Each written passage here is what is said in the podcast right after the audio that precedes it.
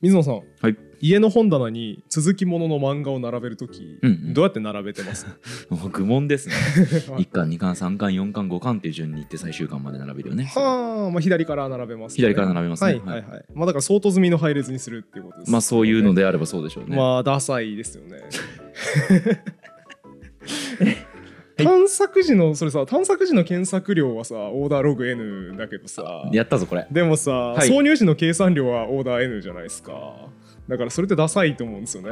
あれちょっと待ってえっと最初の頃にその並べ方推奨してましたよねはいねああ関数通り並べるやつをねね推奨してましたっ推奨してましたよけ、ねいやーダサいですね ダサいっすこの二枚舌外交が水野さんははい記憶力が良いのでうんあなんかこれやったことあるってなりましたね今ね はいなりましたねいつやったか覚えてますこれえっ、とそう相当あのなんていうっけクイックソートあそうそうそうそうだから3回目とか2回目とかでやったんじゃないそうそうそう夜コンピューター学ラジオの一番最初のシリーズ、うんチャンネル独立後の一番最初のシリーズでやったんですよねはいそれの時のテーマのキーワードで覚えてます えーっと、えーあれ並べ替えあいや違う違う並べ替えとかってなんて言うんでしたっけ相当あいやじゃなくて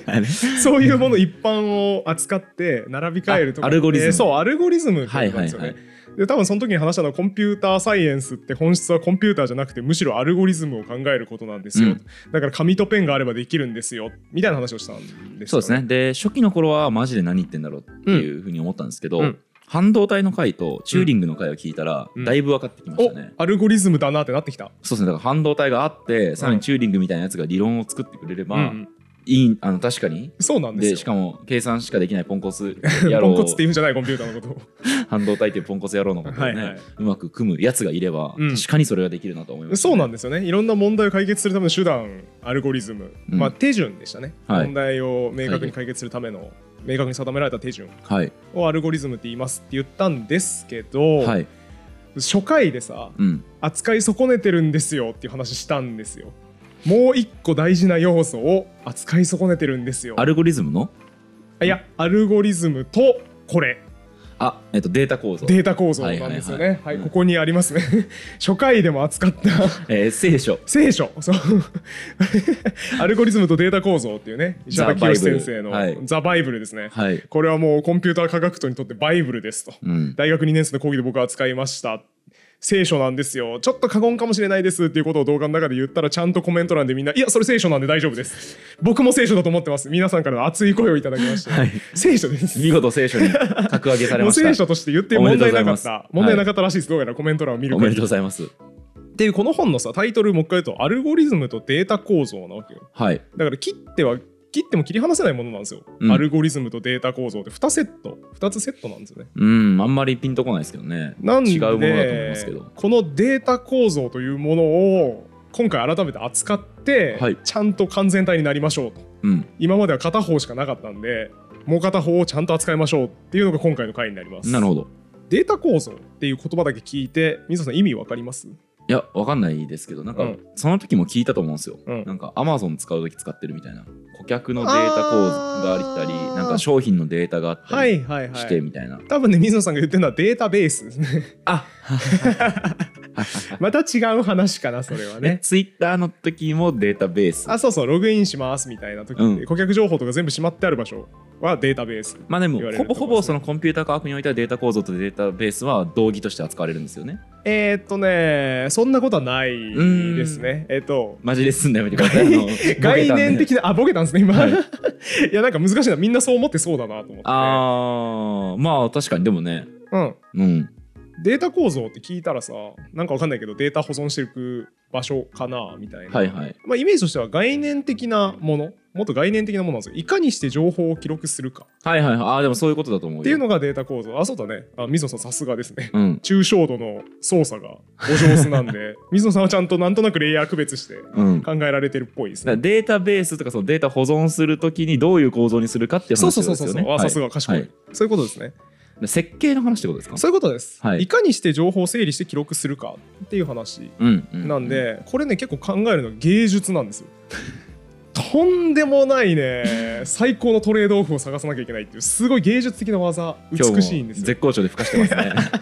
ふかしてないんだよなこれれ。いや本当なのよいかにしてデータを記録するかデータ構造を考えるっていうのはね芸術的な技なんでそこを皆さんに感じて同ほしい会っていね。うシリーズです同ね会でね。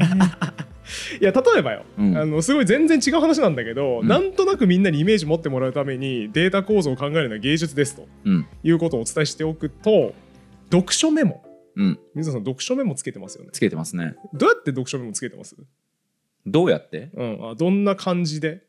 ああ。あ、もう最近は感想つけてないんですけど、昔は、うんなんかこう、一言。うんまあ、特にその、出版社に行きたいと思ってた頃は、はいはい。その本を自分が編集するなら、どんな改善点があるかみたいうなのをーかメモして書いてうまーした、さすね。がプロっすあと、ね。お面白いかどうかももちろん書きましたけど、はあていさうすがですね感じですかね自分が編集者と入ったらして入ったらこうなりますっていうねそうなんか面接の時にね、なんかこはいはいう言えたらいいじゃないですか。え今はやってないですか今はもうね、ちょっとね、読む量となるほど空いてる時間がなさすぎてな、るほどなるほど読んだには映してますけど、はっていう感じですねつ。けてる時間がなかったりするそう、感想はあんまつけてないですね。はいはいつまり水野さんはデータ構造にいつも悩んでるってことですねあ、違います。違います。データ危ねえ構造をどうするか悩んでるってことですよね危ねえ。まだまだ理性があるんで、ね、違うと断言できますね、こいやなぜならさこれってトレードオフを考えてるんですよ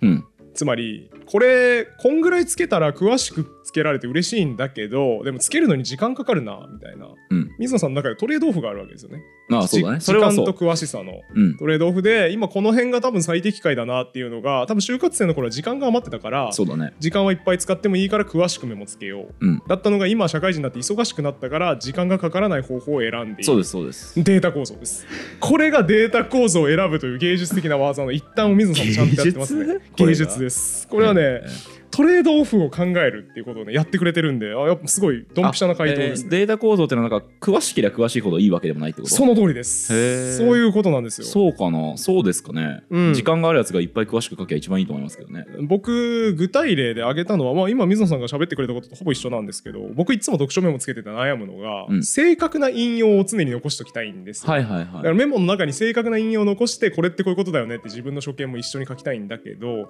これやるとめっちゃ時間かいかるやなそうなんだよ俺もそれできしたいけれ どもでもなんかだよねそうだから本読んでて、うん導き出せない結論つまり読んでてたまたま例えば直近で読んだものとか直近で見たものとか、はいはい感じたものがある時だけうんあのノーションに急いではいはいはいするんですけど、うんそれ以外はもうやっぱりほぼほぼページを折ったりだとか、うんなあるほとど正確な引用したくてもうん P58 みたいなことだけ書いといて、はいはい後で見れるようなリファレンスだけ残してわかるたわかりるしちゃう僕はそうなんですよねだから、まあ、水野さんがさっき言ってくれたように暇なやつだったらめちゃめちゃちゃんと詳しく残せるんだけど、みんな暇なわけじゃないわけです、はいそれはコンピューターにおいても同じであコンピューターも多忙ですか使える資源はいつも限られてるわけですねへえコンピューターのくせに名 前聞いたいやだってみんなのイメージしやすいので言うとさ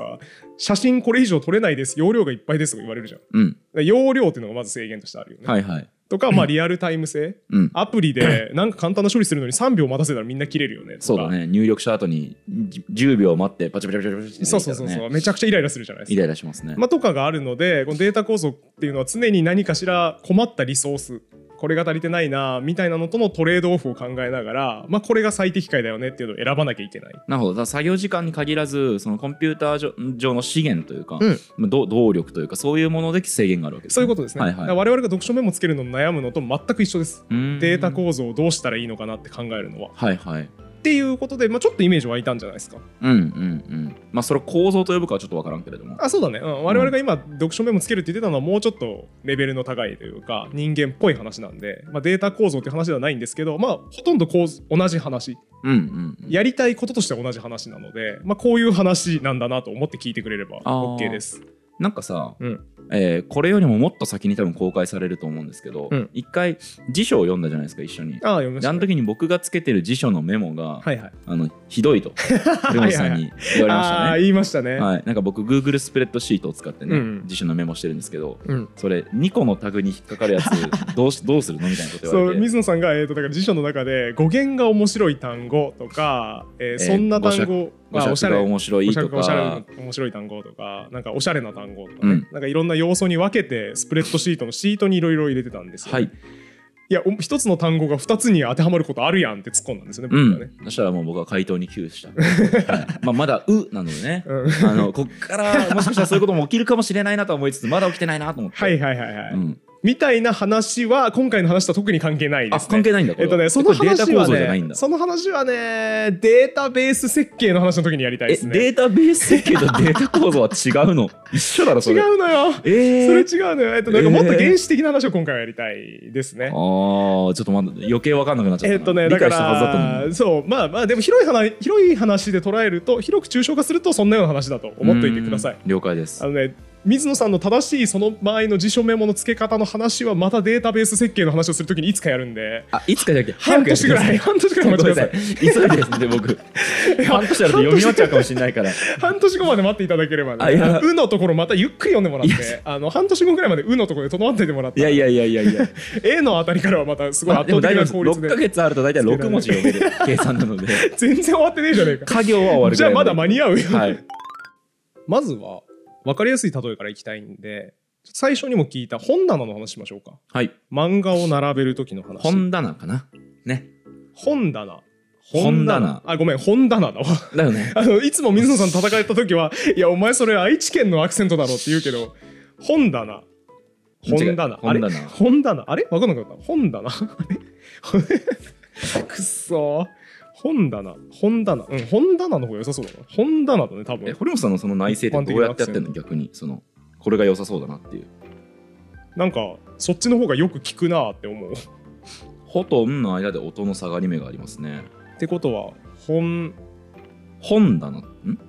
本棚。本棚あれ本棚は平板ですよね。本棚うん本棚本棚なあ本がある棚の。本棚あれ本棚と本棚と本棚がありますよね。本棚あれ 本な棚で上がることはないんじゃないホンダナだね。ホンダナが一般的じゃないと思ったら、えええーっとね、そう、平板だと思いきや、そうあ、、ホンダナ音。の下がり目が「ほ」から「ん」の間にあるからじゃあ NHK アクセント辞典的には僕のさっきのやつで合ってたね。ホン、ホンダナ。あらホンダナですね。逆転勝利あれ意外だね。ホンダナの方が一般的っぽいなって今思ったけど。こんな辞書ここに置くんじゃなかったよ自分で持ってきましたからね、水野さん。 そうですね。ね本棚えーということで、本棚でいきますえ。違うよあれなんでえ平板じゃん本棚はほ、あ、違う、本棚か。本棚の方本だったって棚。こあ、とそう、です失ねは礼いしました。本棚ですね。はい失礼しましじゃあた本棚でいきますね。はい NHK アクセント辞典準拠でこのラジオは運営されております。 そんなこともないと思うけど はえー一番わかりやすい例え本棚なんで、はい本棚の話をしますね、うんデータ構造には向き不向きがありますとトレードオフがありますっていう話をさっきしたんですけど、はいまあ、向き不向きがすごくあるんだということをこの事例から感じ取ってほしいなとい思います本棚に漫画の関数を順番通りに並べる、はい出ましたあおオーソドックスなねはい水野さんのやつうんこれはねあることが得意であることが不得意なんですよはいなんだと思いますえっと人間だとしたらねうん十何巻みたいな時うにんパッと見でうん判断しづらいなと思うんですよ11から19が並んでるうとんうんなんか1丸1丸みたいなのがめっちゃあって、あはいは視認性悪いなとは思ううんんですけど、コンピューターそういうのないですもんねないっすよ15って言われたら15取ってきますもんね、うんあいつ30だから、うんえーっとえなんかなんか悪いことあるかそれでんえっと何がしたいんでしたっけえっとまあ扱う一般うん漫画をまあじゃあ買ってきて並べるとかうん好きなもの探して読むとかそういう一般の作業えーっと小順で並んでるわけですよね左から順に標準そうだねうん123456って並んでるわけですよね、えなんかそんなまずいことあるこれでまあ出なさそうなんで答え言っちゃうと、はいまずこれ便利なポイントは何かっていうと探しやすいそうだねまあ順番通り並んでるからね、うん、で見た目も美しいよ苦手なのは何かっていうと挿入ですあ新しくい入れるのが大変なの12.5巻を特別に発売しますって言った時にグッて動かす必要がある、たまにあるじゃん漫画でありさ、ますねなんか何点何巻とか、はいエピソード何とかとか出てああ手前に入ることあるんかいみたいなあるねあるねでそうなるとあのさまだマシなのはさ1段が大きい本棚だったらまだそうマだシねだけどさ、1段が狭くてあの何段にもギチギチあにるある詰めちゃってる時にやべ一番最初に1冊入れたくなっちゃったってなったらさ、うんめちゃめちゃめんどくさくない ありますねそれありますありますありますよなんで関西人になったの急に だ からすごい馴染みがある それワンピースとかねね、あゼるロよ感出たからねねゼロ感ゼロ感出ちゃったよつって、うんあしょうがないからここ入れるかってなるとここから一冊取り出して下の段に置いてそうそうそうそうまた一冊取り出して下の段に置いてで順に送らなきゃいけなくうて、んめちゃめちゃめんどくさいです、はいということでこの整列済みの配列はめちゃめちゃ1個入れなきゃいけなくなった時めんどくさいうん最初の方に1個入れなきゃいけなくなったら全部ずらさなきゃいけなくてめんどくさいっうんていうのがありますね、でもそれ言っちゃったらねどんな並べ方でもそのデメリットありますけどね、いやないっすよえもう1個のパターンはあ高順無秩序に並べるパターいやンいやなんで笑ってんのなんで笑ってんのいや全然あるでしょその回答も バカですわ なんでよコンピューターってバカですいわやいや買ってきた順番にひたすら並べてったらもう二度とずらさなくていいから楽だよねでまた何新しく挿入するやつも適当に入れるのそううそうそう新しく挿入するやつを常に一番右に入れていけばうん全然それで楽だよねでもだって取り出しづらいじゃないそうなんですよ今度はこれは挿入がめちゃくちゃ楽なんだけど、うん探索うん探して取り出すのが大変になりました、あ分かった解決策、はいめちゃくちゃでかい本棚買い ました、うん、それだめっちゃでかい本棚買えばよい、無限に広い本はい棚はを買いまいした横幅が無限の本棚をね、はい買えばよいとあ水野さんさすが頭いいですねあのちょっと一旦その話置いといてそれ一つ解決策なんだけどあやべ一旦その話を置いといて、はいえっと、今何が言いたかったかっていうとデータ構造によって得意不得意がありますっていうのを見てほしかったうん整列済み VS 無秩序で今戦わせた時に整列済みの方は探索が得意だけど挿入が苦手で無秩序の方は探索が苦手だけど挿入が得意だったよ無秩序のやつのこと整列って呼ばないと思ってましたわ整ってねえし、なんか並べ替えてるように思えないうんですけど、それもまあ一つの並べ方なんですね、そうですねうんデータ構造として十分あるんじゃないでしょうかへえあデータ構造としてあるんだそれあるねまあ整列とは言わないけどだからそれはね、うんあの無無秩秩序って言い序ますそれあ相当とは言わないですねだからあ言わないんだね相当した後のものとは言わないああなるほどなるですほねど相当ってあの並び替える作業なので、はいはい無秩序に並んでるものは相当とは言わなないるですほね、ど、はいはいはいまあ、ということで得意不得意があって だからさこれ例えばだけどもう漫画でさ新しい感が絶対出ないエピソードゼロみたいなのが絶対出ない著者がもうなくあなってそうらもうっしゃなくなってるとかか文筆業をやめてらっしゃるみたいなのとかねだったら整列済みの方が便利だよねそうだねそうだねで一方でまだまだ無秩序にいっぱい出ますみたいなうん途中のエピソードなんとかめっちゃ出しますみたいな漫画家さん、うんまあ、そんな人いないでしょうけど、はいあの気まぐれすぎてしょっちゅう3.8巻とか4.7巻とかを出すタイプの漫画家さんだったとしまたら、あでも例えば公式ファンブックがね あゼロ感みたいそうなそうそうめっちゃ出る位置づけ可能性である出るみたいなねありますからそういう漫画家だとしたら成立しない方がいいかもしれないな、うんとか思ったりするわけですね、はいなんで得意不得意がありますっていうのを今回分かっておいてほしかったうんでこの中のどれを選ぶかうんそして最も効率のいいものは何なのかというのを考え出すっていうのが一大テーマになっていますほうコンピューターサイエンスのはいだからアルゴリズムとデータ構造なわけですねこの聖書のタイトルもうんうん、え今、えっと漫画の関数で例えたものってのはコンピューターが扱うデータだと例えば何になるんでしたっけ、例えばまあ顧客情報とかですねそれこそああなるほど、は顧い、客情報をいい感じに並べとくのか、なるほどそれとも並べとかないのか、はいみたいな話になりあます。あなるほどなるほどでさっきの水野さんの話うんいい発想無限に横幅のある本棚にすりゃいいんじゃないですかっていうのすごいいい発想で、はいそしたらずるって一斉にずらせるよね。そうですいねつでも、うということなんですけど、えっ、とですね、これ例え話の悲しみで、うん本棚の例え合ってません、 これ。これよくあるじゃん。何を聞かされたんだ俺は 一今旦本棚に例えてうん理解をちょっと進めたんだけど、でもこれ本棚って正確にはコンピューター内部を反映してないよねみたいな、うんうんうんそういうことあるよくあるじゃないですか例えば、 まあもちろんあれなんか分かりやすいですよね高校化学で習う原子の周りを電子がぐるぐる回ってますっていううん、うん、話、あれ正しくないの分かります7だっけえっと電子は確率的に分あ布そうしてそいうそうそうる確率的にしか分布してなくて具体的にここにありますみたいなのって定まらないから、うんぐるぐる回ってるっていうイメージ図間違ってて、うん教科書で高校の時そう習うんだけどさ、うん大学1年生のとこに入った瞬間にさ電子って別に場所が定まるものじゃないから雲のような感じで、うんうんもやもやしたものだというものをイメージしてくださいって言われて急に何 俺が高校科学で教わったの何やったんってなるんです けどはいはいえあれと一緒です。まあでもね子一供旦あはいはい子供が言葉を習得する時だってそうですからねあそうだよねとりあえずオノマトペを覚えさせそうだてよねそっからそれを、ね、手がかりにしてなんとそなうだくね理解していくわけだからいきなり自動車って言って難しいからそうそうブーブーとかで覚えてねそうそうそうっから覚えていくみたいな、うん方便のための例えってあると思うんですけど、えー今の本棚の話もそれでしたうんなんでちょっと一旦忘れましょうはい例えとしてもっと適切なものをちょっと考えますねはいその前にコンピューター内部構造の話しますはいコンピューターの中身どうなってるかっていうとさ、うんまた聞いたことある言葉シリーズはいメモリ 出たなんか高容量メモリって歌あっそてるうやつそうだそう歌ってるやつありますよね、はい、はいあのメモリの中身うんがどうなってるかって話をしますと、はいなんかね住所みたいなのが割り振られて割り振られてる箱みたいなものをイメージしてもらえるもらえればいいんだけど、うん要は何番地メモリの何番地みたいなのがぎっしり並んでるんですよ。うんでこの何番地に住所があーデータが記録されている。はいはいは いまあ分かんないけど110番地になんとかさん社員番号何番みたいなデータが記録されてます。うんで128番地にこれが記録されてますみたいな感じで明確に住所とデータがあるなるほど、っはていはいはいイメージをしてもらえれば OK です。はいはいはいあそうなってんだそうなってます中身の構造がうね。んでこの住所と中身のデータっていう風になってるので明確に区別されてるから本棚と違ってずるってずらせないんですよ。うんうんわかる ?1 番地にはこのデータが入ってます、はい8番地にはこのデータが入ってますみたいな感じになってるから右に全部動かしたいなと思ったら8番地のデータを1番地のデータに書き換えて20番地のデータを8番地のデータに書き換えて30番地のデータを20番地のデータに書き換えてみたいなことしなきゃいけないうんうんイメージ湧きますこれ、うんうんまあなんとなくまあ、だから本棚の漫画と違ってずるって一斉に動かせないよねんえっと一つずつ書き換える必要があるからそういうことですあそうはいういことはでいはいそうだねあだから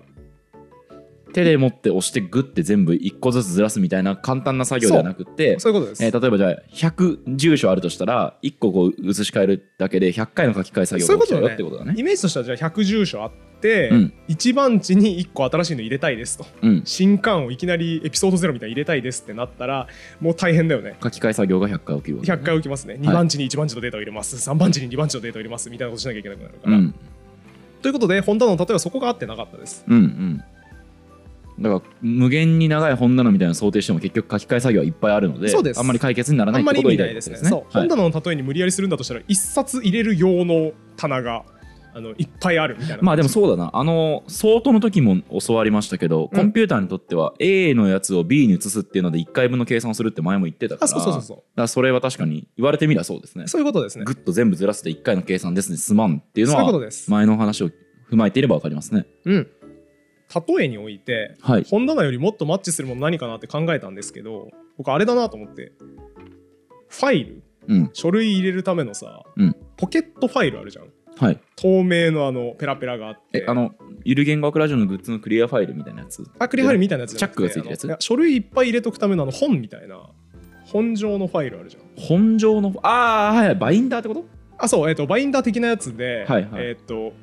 あーなんていうのうんリングファイルじゃなくて、うん分かるよあのルーズリーフを閉じるファイルの最後の後半についてるうんプラスチックというかビニールのあそうそうそうそうそうあのねあそのうプリント入れるやつね、ビニールの上からプリント入れるやつあるはじいゃん、はいはいあるある あるであれ落ちっからさ下にずあーれるそうっそうそうてクリップで上に止めるやつねうんあそうそうそうそう、うんあの重みで重みでこう垂れてきちゃったりするやつ、はい1枚に1ページに入れすぎると困はるやいつ、もう完全に分かりましたあれに似てるなと思って、うんつまり穴開けて入れていくタイプのうんリングファイルみたいなやつだったら真ん中に1枚挿入するのって容易じゃんはいでもあの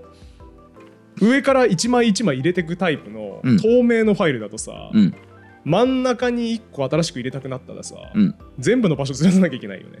まあ今の理屈で言ったらバカッと開けてその空のクリアファイルを真ん中に挿入してそこにプリント入れればいいからあんまりピンとこないああ水野さんが想定してるタイプのやつ俺のやつと違うやつだ えっとえっ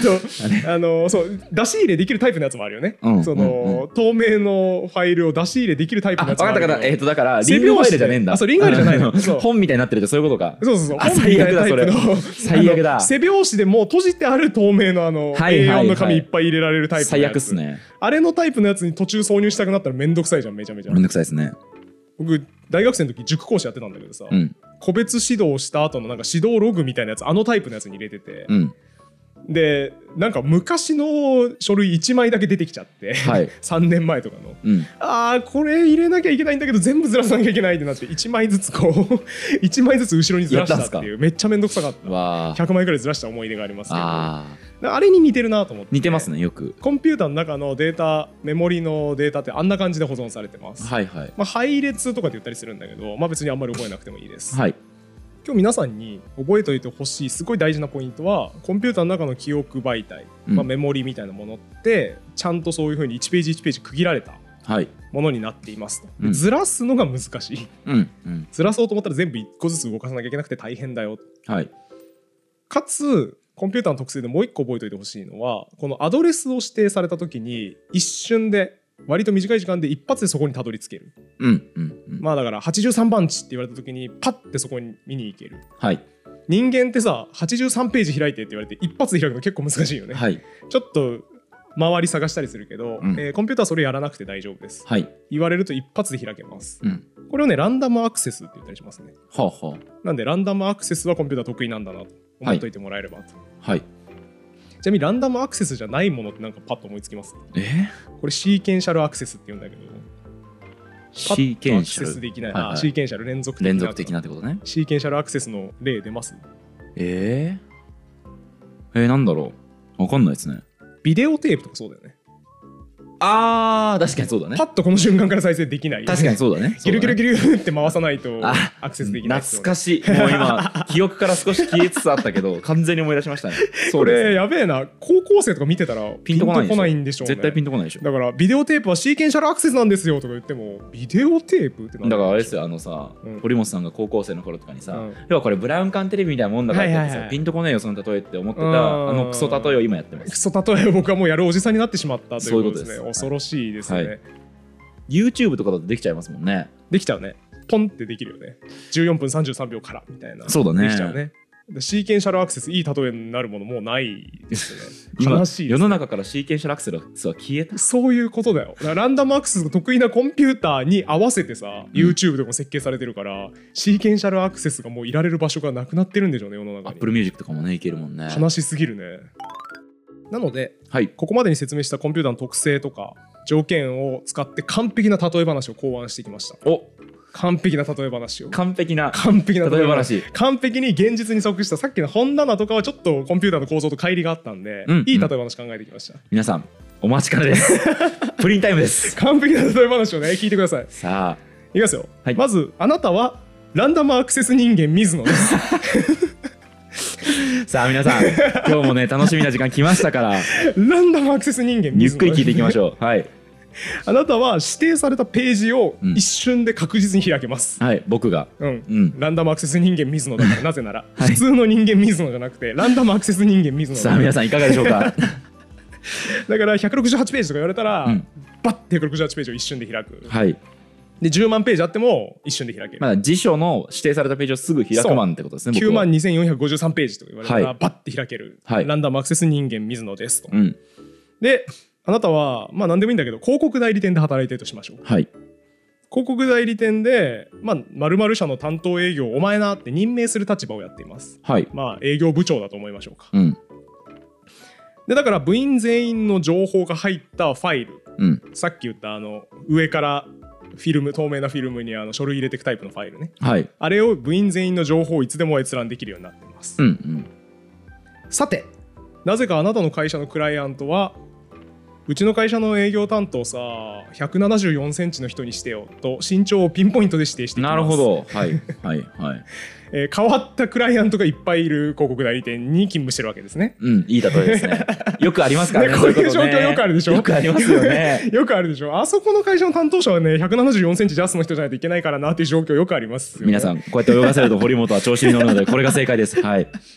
まあ、っていうことをいっぱいクライアントから常時言われているのでいろんあなクラいイアろントんなからクライアントいやそかうでらすそう体で重すが68キロちょうどとか。えそうそう A 社は174センチの人がいいですとかあもう身長だけよ体重は指定してこないよあ、身長だけですかそうあそんるなほど人いるわけないじゃないです かうちの営業担当は67キロでお願いしますなんて言う人いないじゃ ないですごめんなさい、僕が完全に間違えてました。すか間みませ違えんてる。身長だけですよあ、なんだなんだ、ごめんなさい。早とちりえで。そうそうそうすみません、本当に。うちはちっちゃめの人がいいから165センチでお願いしますとかはいはいうちは183センチでお願いしますとあかーありますよね。いろんなそういうのねクライアントから方々から言われてるわけですね、はいはい。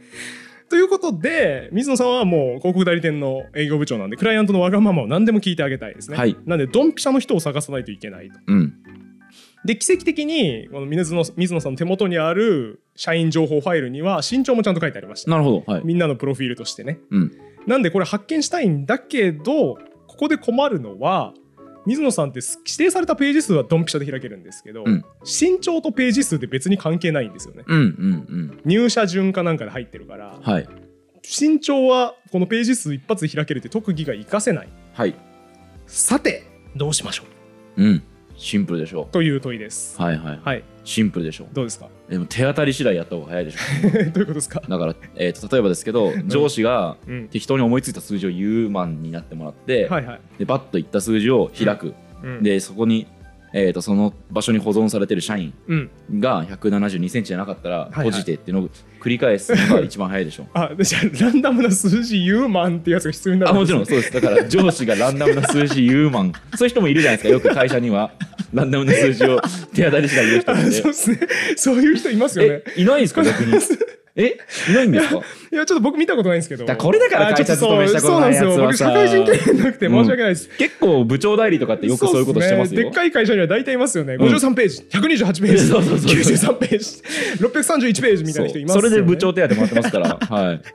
えーランダムな数字ユーマンを一人置いとくっていうのは一つね素晴らしい解決策な気もするんですが、まあ、ちょっと僕思ったのは別にランダムな数字ユーマンいらないかな。あそうなんだえっ、と1ページ2ページ3ページで順に調べてったらよくない、ああまあそうかそうだね、うん、別に言う言われてじゃなくてもいいから。でもそうするとあれだね、うん入社順が早いやつがめっちゃ仕事振られるね毎回あそうだね。 1から順に引いていくとそうだね。 1のやつとかがめっちゃ仕事振られやすく てまあそうだね。あでもね、 9000ドンピシャ身長同じっていう人は少ないとしましょうか。あだからもっと細かく指定するそう、と174.1センチとか言われるとかにしましょうか。あそういうこともあるんですねまあだからちょっと条件に合致する人が、まあ、大体一人しかいないと想定しましょう。あーどっちでもいいけど、それサジだからどうでもいいんだけど、まあそうしよう、今回は。だとしたらうん。まあでも1から調べたら問題ないですよね、だってコンピューターのうん計算量がものすごく多いというか、そうだね。その、えー、と指定されたページをすぐに開けるその作業を大量にこなせるっていう特性を生かすんだったら、うんもう手当たり次第やるというか、うんゴリゴリ進めていくのが一番早いでしょうよはいはいはい。あ、いいですね。うんだからそのアイディアもあります。うん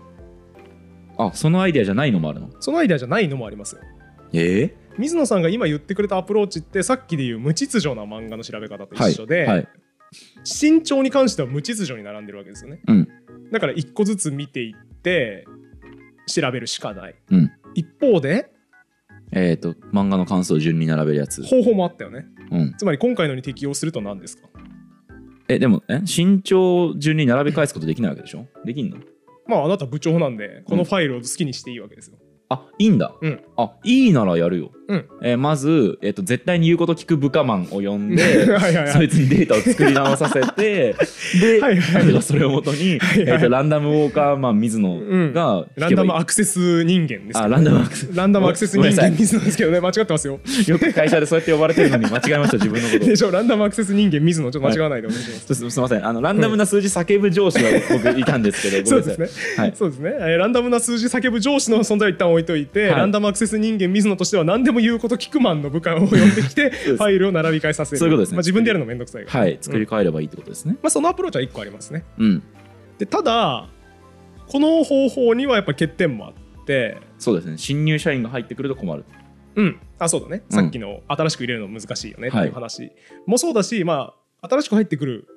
人がいるたびにじゃあ何でも言うこと聞くマンを呼び出して、まあ、うんやっとけって言ってると、えー多分どこかで怒られますよね。そうですねですしあとあの実は海外だと骨延長手術って言って、うんあの足かな、うん足かどっかの骨を、確か叩いて伸ばすことによって身長を上げるへーってこいとうができるんだ外科手術があるので、はいはいはい。なんだっけななんかねすげえ難しい名前だったんですよ、なんとかなんとか外科手術みたいなへえ。スペツナズみたいな名前のやつはいはいはい。であの伸ばした日本人がいるのですげえ身長って伸ばせるんですね。そうだからそれの手術を受けてしまう人が社員にいると思う のでそうですね。その場合には変わっちゃいますよね。 そうですねそういう会社の可能性ありますまから、ね、あでもそういうこともよくありますよね。はい一般の会社、僕ちょっと社会人経験ないからよくわからないんですけど、おそらく会社勤めしてるとそういうこともよくあります、いやそうですね会社勤めたことないから分かんないだけですそうですね。あいつなんか身長変わったなっていうこと日常茶飯事ですよね。 そうですねだからもう新しい挿入に弱いうん並び替えちゃうと挿入に弱くなっちゃうということでまあでもあれですけどね並び替え終わっててもめっちゃでかいやつだったら一番後ろに入れとけばいいからああそうですね楽なんで2メーター80センチのそうそうそう新入社員みたいなやつ大丈夫チェホンマンみたいなやつが入ってくる そうですねありますすからねよくそういうこと会社に 出てくる チェホンマンみたいなやつが入ってくることもね2メーよくタあーりま30すよぐらいのやねつが入ってくる僕ちょっと社会人経験ないんであんそまうりわ僕かはんなまだい2んですけメーターど5センチしかないんであれですけどそう2メーター30センチの人間とかも入入っっててくくるるここととあるんではありますよね、だからまあ部長ランダムアクセス人間水野としては並び替えちゃったからでかいやつしか入ってほしくないなみたいな気持ちになってしまって、うんわけわかんなくなるわけですよ会社員生活が、はいチェホンマン入社渇望人間水野になってしまうわけですよ ランダムアクセス人間水野は、そうですねチェホンマン入社渇望人間水野になってしまうわけですよねですねチェホンマン以下は入社拒否ってことですよね新しいですねそれニュースになったら面白いですよね悲劇内定取り消しチェホンマン以下の身長だったためあのよくありますよそれ会社勤めしてるそういうとこともよくありますよねよくありますめっちゃいいとこですねすごく現実に即していい例えだと思うんですけ ど。まあっていうね弱点もあるわけですよ、はいはいはいあー身長で並び替えちゃうとそういう弱点もあります非よ常にピンときまいすうことではいえーだから一長一短ありましたはい普通に入社順に並べとくと挿入は容易だけど探索は難しいうん一方で身長で並び替えちゃうと探索は容易なんだけど挿入が難しい、なんかしかもそれぞれの特性はもう完全にそのなんか理算的というかうん、あんまりこう中間取るみたいにできなさそうな気でがしきまなさそうな気がしますよね、うんえー水野さんこれ以上にいい方法って思いつきますす30秒くださいはいえっ、とさっきの例えで考えても問題ないですかその答えあを問フ題ないですよさっきのファイルの例えでァイルっていうかあれだよねだから社員が全員載ってるファイルあそうそうそうですよねでえっ、とデータの整形みたいなのはできないわけですよねそのうんなんか新入社員が入るごとにえっ、とこうつ適宜更新されていく、うんなんかスプレッドシートみたいなものを作るみたいなことはできないわけですよね。できないですねできないですね、えっとファイルになってるわけですよねメそモうでリすーになってるからあのファイルは基本的に自由にしてよいうん水野さんだから書き込んだりとかはしてもよい、はい、は書い、き込んだり並び替えたりとかはいくらでもやってよいけど自動で更新されるファイルはないですで水野メさんが仕事するしかないですメモリの一住所には1個の人しか入らないですかまあそういうことにしましょう実際にはそうじゃないけど、まあ、単純化してそういうことにしましょうはあそれでもっとうまい方法があると今ランダムか綺麗に並べるかのどっちかでしたもんねうん、それ以外の並べ方照準高順以外あ照準高順みたいなものとランダム以外ってあんま並べ方ってない気がするんだよないやわかんないですねでしょう、うんこれね多分分かんないだろうなと思ってはい聞いてるんですけど、はい発想の飛躍が必要なんですよほうこれ答え言いますねはい二股ニョキニョキですはいえ水野さんどっかで全く同じことやってましたよね、 はいあこのこの鍵は二股ニョキニョキですって言ってましはたいよね、、ノーム・チョンスキーが、えー提案したことでおなじみの二股ニョキニョキ理 論違う X バー理論あ X バー理論はい失礼しましたゆる言語学ラジオのね生成文法の回で水野さん言ってましたよね、これを解決する衝撃のアイデアは二股ニョキニョキですはいって言ってましたよね、はいえー今この社員の身長整理するの難しいっていう問題を解決する衝撃のアイデア二股ニョキニョキです、全く同じですえ嘘でしょマジでマジでマジでえ超テンション上がるんだけどこれね、だから僕もテンション上がってたの、生成文法の回で、二股ニョキニョキですって言われた時に、わあ、すごい、二分単作技だってめちゃくちゃテンション上がっていたんですよ。うんうんうんなので、このどっちでもない方法、挿入も探索も完全に得意な構造っていうのがあって、それが二分単作技って言われる構造なんです。あ何を言ってんだえどういうこと何が二股ニョキニョキなんだということで、この二股ニョキニョキについては次回 ダメですよお見せします。ダメですよあんなのしょうもない会社の例えとかしてる暇あったらそれ説明しないと堀本さんランダムアクセス人間水野の話必要だったんでね。ランダムな数字を叫ぶ上司もいますし必要だったし、チェホンマン入社渇望人間水野もどうしても必要だったんで、地方前以下入社禁止ニュース これはどうしても必要だったんで、あーはしょれなかったんですけど、そうですこのじゃあ、最もいいデータ構造、探索も挿入も得意な構造って何なのかという話は次回おうわ届けやしたべい気と思いになまっすので、て1週間耐えられないです よちょっと皆さんぜひ楽しみにお待ちください。はい耐えきれない人はこれ買ってもいいです。アルゴリズムとデータあ構あ造。確かに概要欄にリンク貼っておきます。はいあと僕のおすすめの自証メモの付け方もなんか合わせてレコメンドいただけるとレコメンド、そうですね、コメント欄に書いておいてください。はいあり以上、今回も終わりにしましょう。ありがとうございました。がとうございました